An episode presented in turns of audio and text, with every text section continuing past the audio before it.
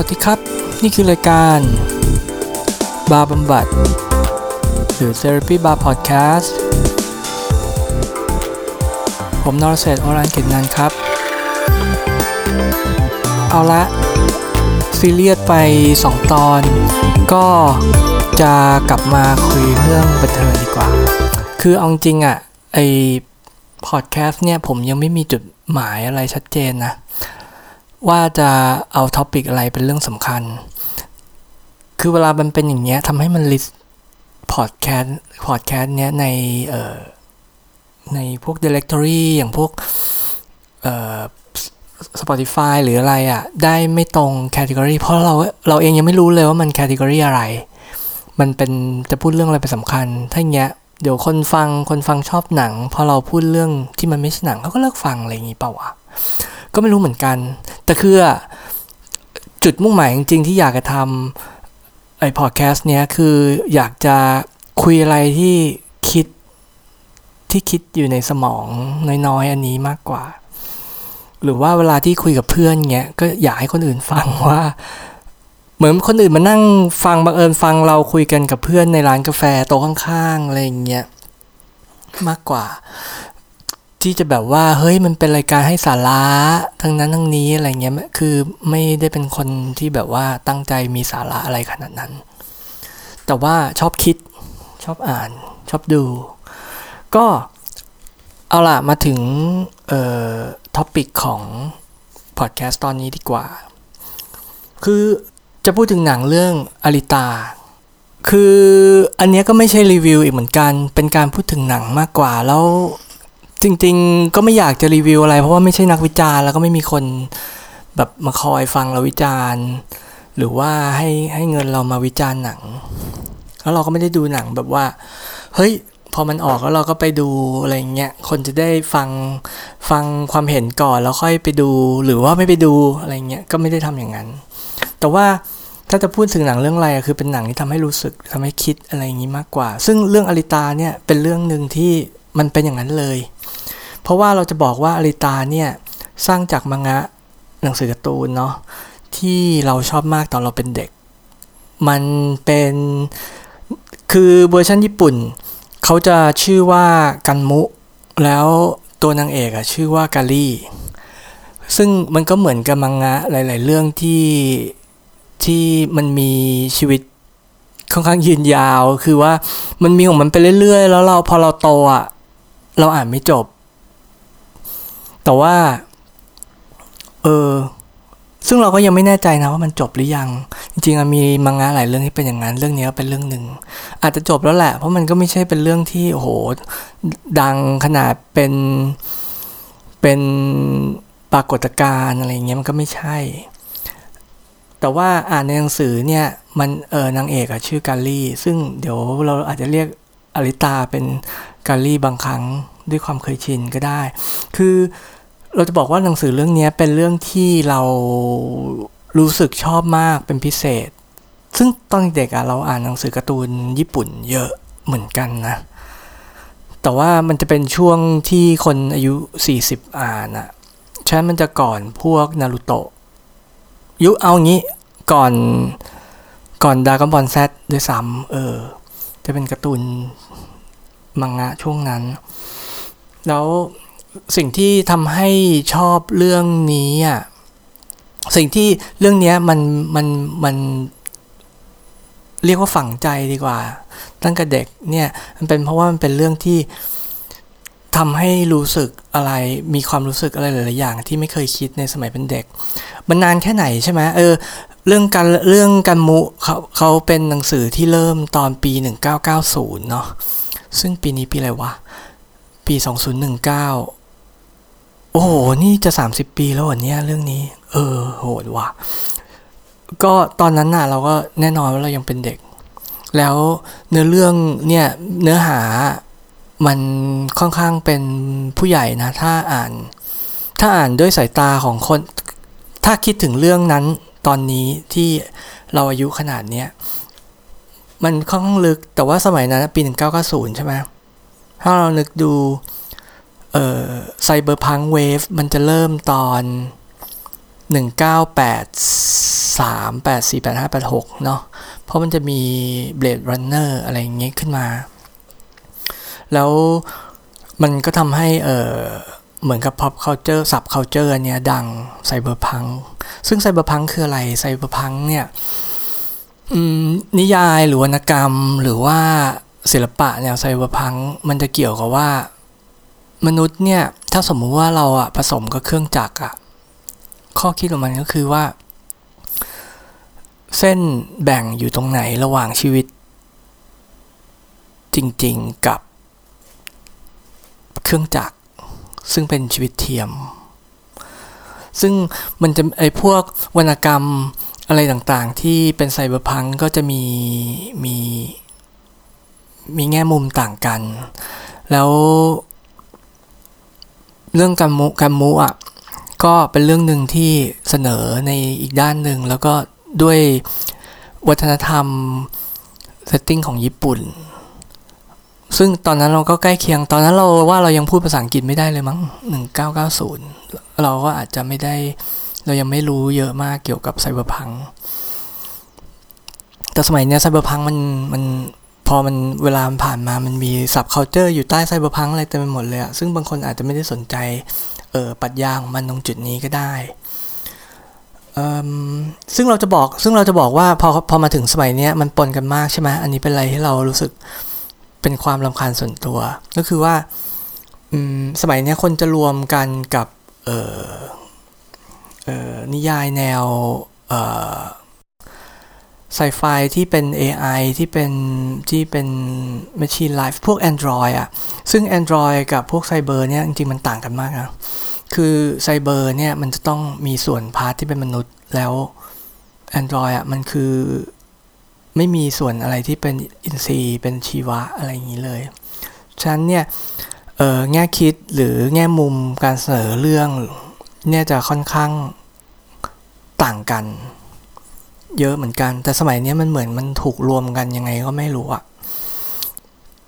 อันนี้ไม่แน่ใจ แต่พอ Blade Runner เออภาคสองโผล่มาเงี้ยก็ก็ก็ยิ่งเละเข้าไปใหญ่ปะ ซึ่งเราชอบนะ เรื่อง Blade Runner 2046 หรือ 49 วะ ซึ่งมันเป็นภาค 2 จริงๆ เราชอบนะ แต่ว่ามันไม่ได้ไซเบอร์แล้วอะคือมัน มันกลายเป็นว่าหุ่นยนต์ออกลูกได้หรือว่าอะไรเงี้ยคืองงเราคือเรางง เราเป็นพวกโอสคูลมั้งแล้วเราเราชอบอะไรที่เป็นแบบว่าถูกถูก define ถูก define แบบ เราชอบ definition ดั้งเดิมของสิ่งต่างๆอะไรเงี้ยทำให้เราทำให้เรารู้สึกงงงกับเออความหมายใหม่ ความหมายที่โมเดิร์นของไซเบอร์พังอะกลับมาเรื่องการมูดดีกว่าไปกันใหญ่ละอะโอเค คือสเกียเพิ่งไปดูหนังเรื่องนี้มา แล้วก็มีความรู้สึกหลายๆอย่าง ที่แรกอะ่ะที่ที่รู้ว่าสร้างอะ่ะ มันนานมากแล้วนะ แล้วมันก็ไม่สร้างสักที แต่เรารู้ว่าตอนที่อ่านข่าว เราค่อนข้างกังวล เพราะว่าเจมส์แคมรอนอะเป็นคน ตอนนั้นเขาบอกว่าเขาจะเป็นแค่โปรดิวเซอร์อะไรเงี้ยเออแล้วตอนหลังเราอ่านข่าวเขาบอกว่าเขาจะเขียนบทด้วย ซึ่งในที่สุดเขาเขาเขียนจริงร่วมกับอีกคนนึง ซึ่งเราเนี่ยเอาจริงเราไม่ชอบเราเราไม่ใช่แฟนอะเราไม่ใช่แฟนวิธีเขียนบทของเจมส์คาเมรอนเลยอะเพราะว่าเหตุผลก็คือ เขาไม่ได้เขียนอะไรที่มันเป็นความรู้สึกเท่าไหร่อืมอย่างเรื่องไททานิกก็ของเขาเนาะแล้วก็ดัง แล้วคนก็รู้สึกซาบซึ้งกับความรักของโรสกับ ในแจ็คดอสันอะไรเนี่ย เออ แต่สำหรับเรามันไม่พออะ คือเฮ้ยเพิ่งจะเจอกันอาวาดรูปเปลือยของโรส แล้วคือรักกันขนาดยอมตายยอมจมน้ำแทนอะไรเงี้ย คือเราไม่บาย หรือว่าเรื่องอะไรอีกดีอะที่เขาดังอวตารเนาะเรื่องอวตารอะเราก็รู้สึกว่า เราไม่ค่อยอินอะซึ่งจริงอะตอนนั้นอะเรายังคิดอยู่เลยว่า มันมีว่าบทน่าจะลึกได้มากกว่านี้ ด้วยความที่เอ่อตัวเอกเป็นคนพิการแต่พอกลายเป็นอวตารพอเข้าไปใน VR แล้วเป็นอวตารอะเขาสามารถกระโดดโลดเต้นได้ได้เห็นธรรมชาติอะไรเงี้ยเฮ้ยจริงๆมันเล่นอารมณ์ได้มากกว่านี้ แต่ว่าไม่ได้พูดถึงอะไรอย่างนี้เลย แล้วก็ คือเขาอาจจะเล่น special เขาดังมาจากหนัง special effects เนาะอย่าง Terminator ก็อาจจะทำให้เขาอะอยากจะใช้เวลากับ special effect มากไปหน่อย ซึ่งโดยเฉพาะสมัยเนี้ย มันดิจิทัลเอฟเฟกมันไม่ได้ใหม่ขนาดนั้นแล้ว แล้วถึงคุณจะมีมีเทคนิคใหม่ๆอะ่ะ แต่ว่ามันเหมือนกับว่า พอคนเห็นเยอะๆ หรือว่าเด็กใหม่ๆที่เพิ่งเกิดมาแล้ว digital effect มันสวยแล้วอะ่ะเขาก็จะเห็นแล้วเขาก็ อืมเขาก็ไม่รู้เนาะว่าวิธีทำเป็นไงฉันเนี่ยเขาก็อาจจะเฉยๆ คือเหมือนกับแบบมองมองแล้วก็มองผ่านไปอะไรเงี้ย เออ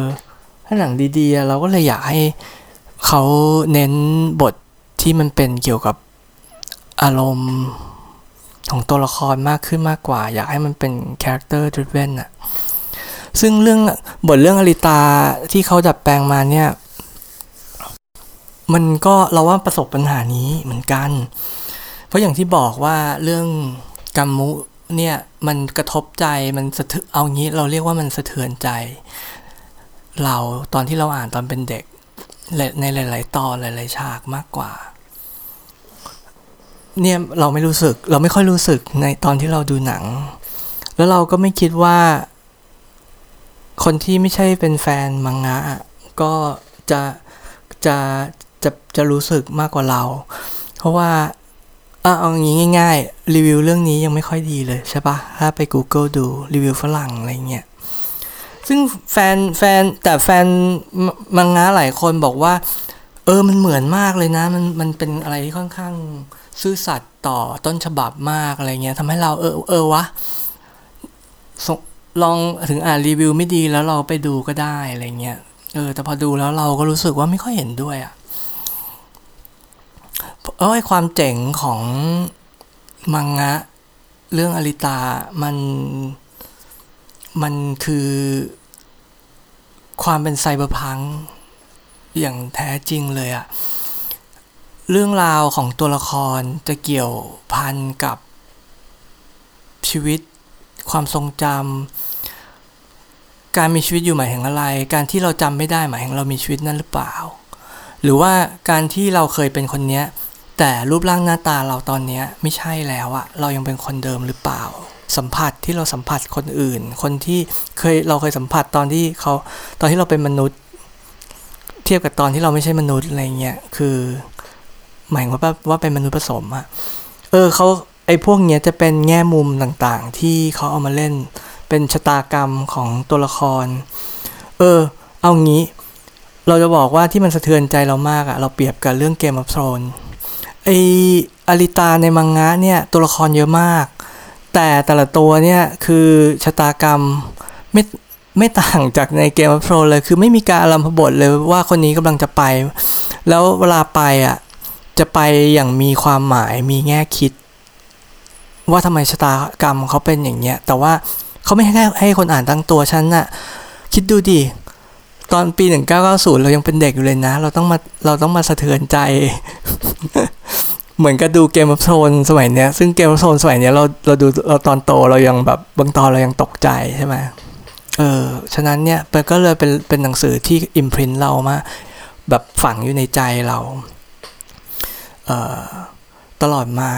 อะคราวนี้พูดกลับมาพูดถึงตัวหนังต่อดีกว่า เราชอบกลับไปพูดถึงเรื่องมังงะ แต่โอเคเราเข้าใจว่าทำไมคนหลาย ๆ คนถึงบอกว่า ในเวอร์ชันหนังเนี่ยค่อนข้างซื่อสัตย์ต่อต่อมังงะ คือเราว่าถ้าเป็นเรื่อง visual นะ เรื่อง visual เนี่ย storyboard อะเหมือนกับเขาแบบตั้งใจเอา เอาภาพที่ในมังงะมา มาทำให้เป็นภาพเคลื่อนไหวเลยอะคือหลาย ๆ อันตอนที่เป็นฉากที่โคตรไอคอนิกมาก ๆ ในในมังงะเนี่ย อย่างเช่น ฉากมอเตอร์บอลที่ที่เอ่อวิ่งแข่งกันแล้วทำลายกันไปด้วย แล้วมันจะเป็นมุมเสยอะไรพวกเนี้ย เออ อันเนี้ยทำดีเหมือนมาก แล้วก็ อย่างฉากของเวลาที่กาลี่แบบเหมือนกับกายกรรมเลยแหละ ใช่ไหมโคตรอะโครบติก เวลาที่แบบว่าหลบ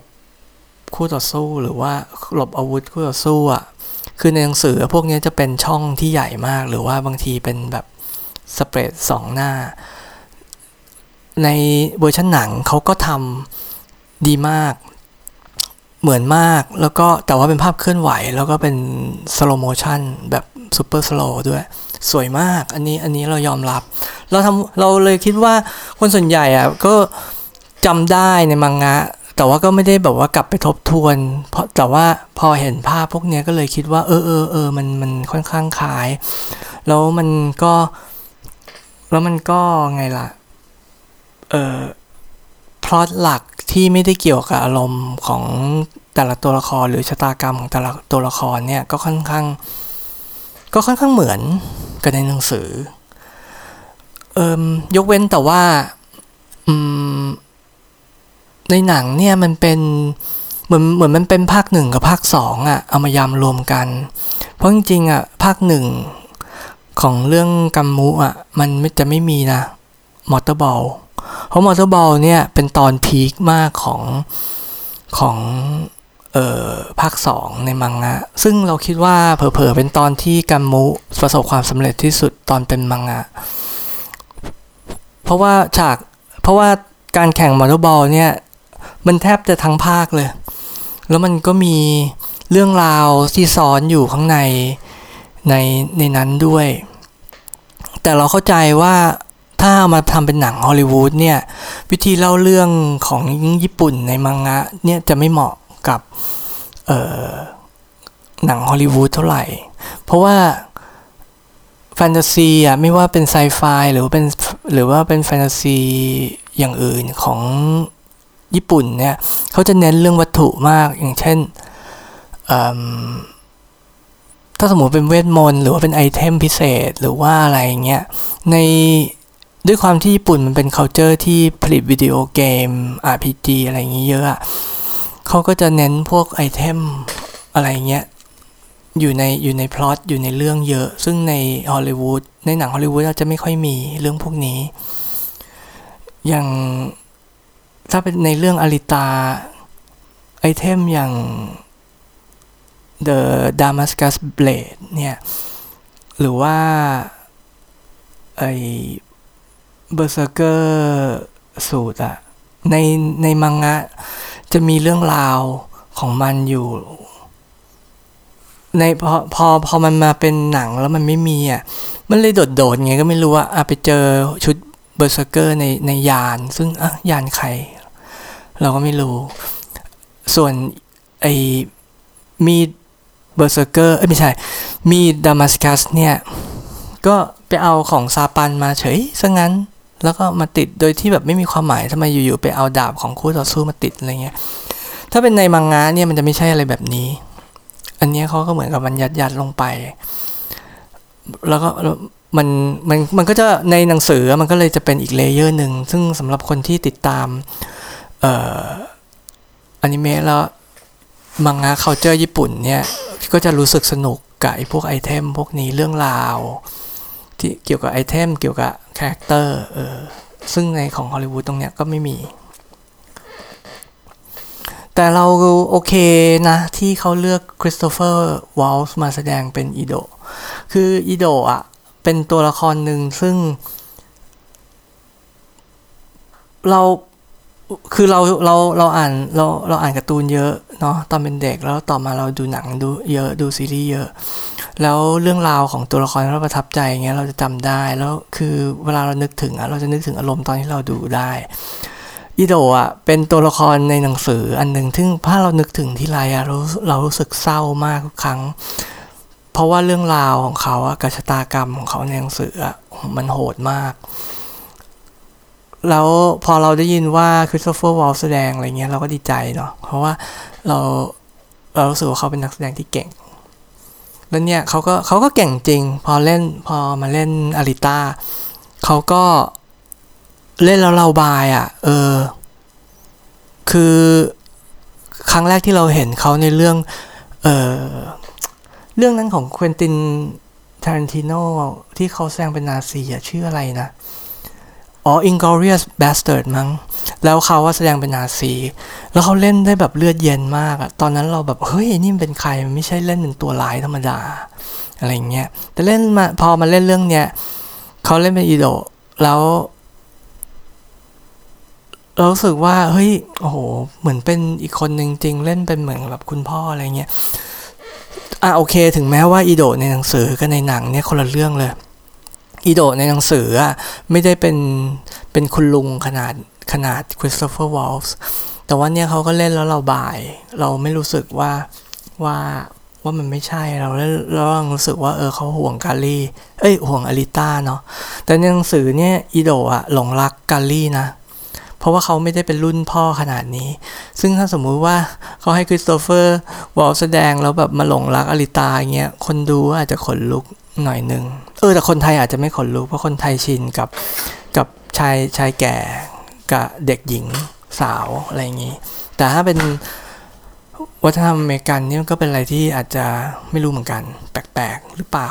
เหมือนกับแบบ Daddy Long Leg ซึ่งเป็นสมัยก่อน ก็ ก็เรารู้สึกประทับใจ เราว่าเขาเล่นดีอยู่ดี ส่วนบทแฟนของของกาลี่อะในหนังสือเนี่ยไม่เหมือนกับฮิวโก้ในในหนังเลย เพราะว่าในหนัง เพราะว่าในในมังงะฮิวโก้เป็นเด็กด้วยซ้ำเป็นเด็กเหมือนเด็กอายุสิบสองอะ แล้วเขาไม่ได้รักกันเหมือนกับเออจะหนีกันไปซาเลมในที่สุดวาดฝันอะไรไม่มันมันมันมันเรื่องราวไม่ใช่เป็น basic basic แบบเนี้ยในหนังสือนี่กลับกลายเป็นว่าเอ่อการลี่ที่อยู่ๆมีชีวิตขึ้นมาอีกครั้งเนี้ยตื่นเต้นกับโลกกับการมีชีวิตกับชีวิตใหม่อีกครั้งอะ่ะก็เลยพอเจออะไรก็จะแบบรักคนง่ายรักสิ่งต่างๆ ง่ายอะไรเงี้ย เราเจอยูโกซึ่งก็คือฮิวโก้นะ แต่ว่าเขาเป็นชื่อญี่ปุ่นในหนังสือ พอมาเจอยูโกเงี้ยก็เลยเหมือนกับแบบเป็นรักแรกของหญิงสาว แล้วก็รักมากแล้วด้วยความที่ตัวเองเป็นหุ่นยนต์เนี่ยบางทีไม่เข้าใจ แล้วก็เหมือนกับบังคับยูโกซึ่งมันเป็นอะไรที่โหดมาก มันไอการที่ตัวละครเอกทำตัวไม่ใช่หญิงไทย อันงดงามอะไรเงี้ยขี้อายอะไรเงี้ยตอนเด็กเราอ่านแล้วเราก็ตกใจ เพราะเราก็ไม่เคยเจอตัวละครอะไรที่มันเรียวขนาดนี้ แต่ว่าก็น่าเสียดายที่เวอร์ชันฮอลลีวูดเนี่ยไม่ได้เป็นแบบนั้น เขาเลือกที่จะเล่าเรื่องสั้นๆ มากกว่าว่าอ๋อก็เขาก็แค่รักกัน แต่ในหนังสืออะยูโกไม่ได้สนใจการลี่ในฐานะแฟนเขาสนเขาเป็นเพื่อนกันเฉยๆแต่ว่าการลี่คิดเยอะไปเอง อันนี้ก็เป็นข้อแตกต่างอันหนึ่งที่เราที่เรารู้สึกว่าน่าเสียดายที่หนังไม่ได้สื่อออกมา แล้วก็อีกอย่างหนึ่งที่เราเสียเสียเสียดายมากๆที่มันที่หนังเวอร์ชันฮอลลีวูดเนี่ยไม่ได้พาไปก็คือ ความโหดร้ายในโลกของ cyberpunk อะความการมีชีวิตหรือการไม่มีชีวิต เส้นแบ่งระหว่างเนี่ยคือในหนังอลิตาเนี่ยจะไม่มีเลย ซึ่งทั้งทั้งที่ไอ้เส้นแบ่งเนี่ยมันมีเยอะในหลายในหนังฮอลลีวูดหลายเรื่องมากเลยนะ ซึ่งแน่นอน Blade Runner เป็นเรื่องหนึ่งที่ชัดเนาะแล้วก็เรื่อง เรื่อง AI เรื่อง AI ที่ของ Steven Spielberg โอเคนั้นเป็น Android นะไม่ใช่ไซเบอร์ แต่ว่าก็เหมือนกัน ก็ เขาก็เล่นในแง่คิดเนี้ยให้เราขบคิดได้ดีอีกเรื่องหนึ่ง แต่ว่าเรื่องอลิตา คือมันมันพอมันเขาไม่เล่นอะมันทำให้อ้าวแล้วมันเด่นอะไร มันก็คือเด่นฉาก action motorball ถ้าอย่างเงี้ยมันก็กลายเป็นหนังแฟนตาซี sci-fi action ธรรมดาเฉยๆ มันไม่มี layer ของปรัชญา ก็สำหรับเราที่เป็นแฟน ดั้งเดิมของมังงะ เราก็เลยรู้สึกเออเสียดาย อืม แล้วเขาพอแล้วด้วยความที่เขาอะยำภาคหนึ่งกับภาคสองรวมกันมาเป็นหนังเลยอะยิ่งทำให้เวลาของการบิวตัวละครบิวอารมณ์บิว relationship อะไรเงี้ยไม่มีใช่ไหมคืออย่างมาร์บอลเนี่ยไม่มีในภาคไม่มีในภาคหนึ่งแล้วเขาก็มาใส่ แล้วก็ตัวละครบางตัวที่ไม่โผล่มาจนกระทั่งภาคสองเลยก็ก็มาอืมอย่างเช่นเมียของอีโดเมียเก่าของอีโดเนาะหรือว่าดัสตี้โนวานั่นอะจริง ๆเขาก็ยังไม่ได้มีบทบาทอะไรมาก จนกระทั่งภาคสองไม่เขาไม่ได้เป็นผู้บงการอะไรขนาดไม่ใช่เป็นแบบว่าเออหัวหน้าปีศาจที่ลอยบนฟ้าอะไรไม่ใช่จริงๆเขาก็เป็นนักวิทยาศาสตร์อีกคนหนึ่งที่ อยู่อยู่ในเมืองเซนเหล็กกันแหละ เก่งพอๆกับอีโด แต่ว่าสติเฟื่อง อืมอืมก็ ก็ไม่รู้เหมือนกันว่าพอหนังมันรีวิวมาได้แค่เนี้ย ไม่เยอะแล้วไม่รู้ว่าได้เงินหรือเปล่า เขาจะสร้างภาคสองต่อหรือเปล่า พอเครดิตหนังอะมันขึ้นมาแล้วมันก็เขียนว่า Screenplay by จมส์แคมรอนแอนใครก็ไม่รู้เนี่ย เราก็เลย อ๋อ โอเค เจมส์แคมรอนเขียนมิน่าทำไมมันหวงหวงซึ่งพอ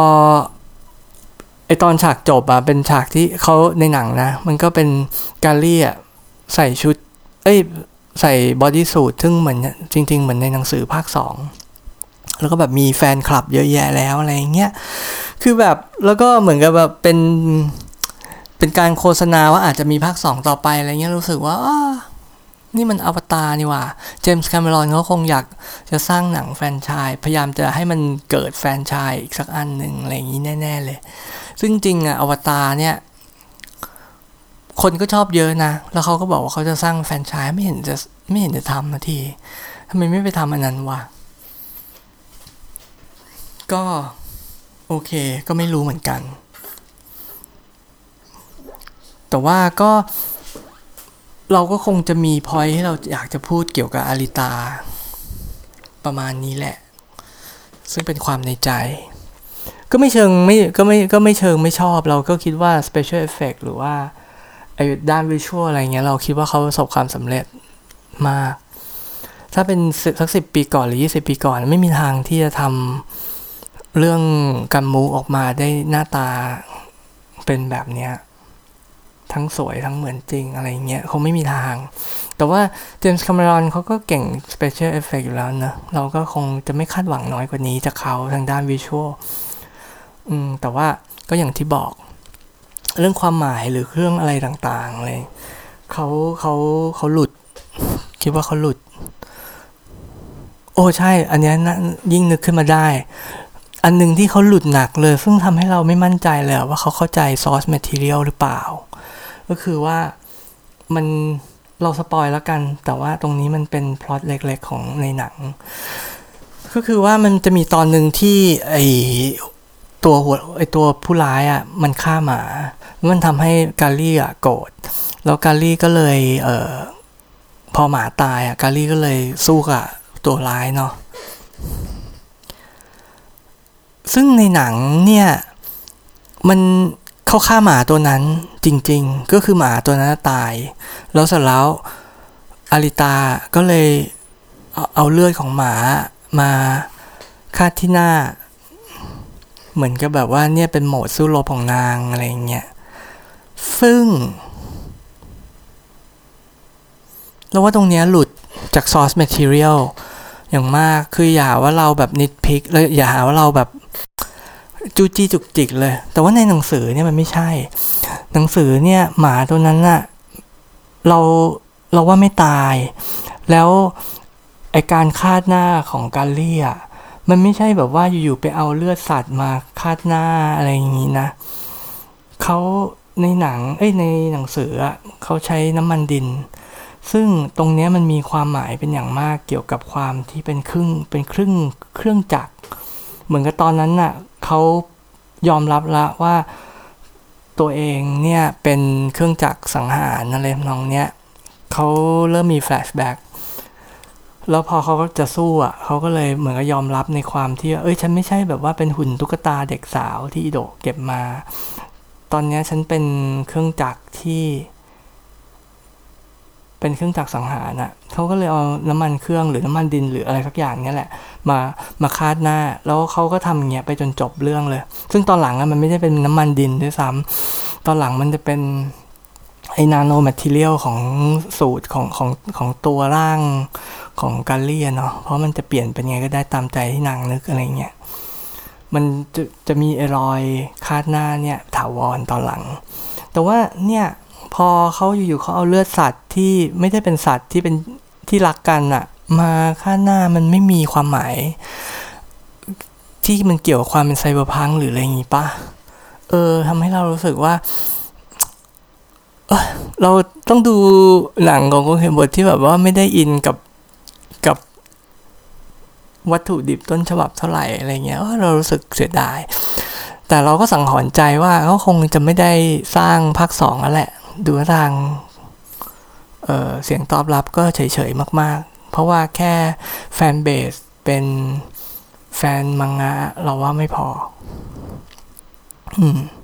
ก็โอเค ตอนนี้จบเศร้าๆ ด้วยความผิดหวังนิดหน่อยกับด้วยความเป็นแฟนพันธ์แท้เอ่อเรื่องกันมุเนาะแต่ว่าถ้ามันไปฉายใน Netflix หรือว่าช่องโมโน 29 อะไรเงี้ยเราว่าคนก็หยุดดูเพราะว่ามันสวยงามมาก production ถ้าใครชอบ Special Effect แล้วก็ไม่ได้ไม่ต้องการที่จะดูอะไรที่คิดเยอะชอบดู action อะไรเงี้ยก็ก็ดูได้ เราว่าก็โอเค เอาล่ะ ก็คงจะพอเท่านี้สำหรับการพูดถึงหนังเรื่องอลิต้านะครับ ก็พบกันใหม่ตอนหน้าและโปรดติดตามด้วยการ Follow จะได้ไม่พลาดตอนต่อไป แล้วเดี๋ยวตอนหน้า ลองดูตอนนี้ไม่มีแผนว่าจะคุยเรื่องอะไรแต่เดี๋ยวลองดูว่าเราจะมาคุยเรื่องอะไรกัน ผมพยายามจะให้มันบันเทิง เดี๋ยวดูว่าจะทำได้หรือเปล่า พบกันใหม่ตอนหน้าครับ สวัสดีครับ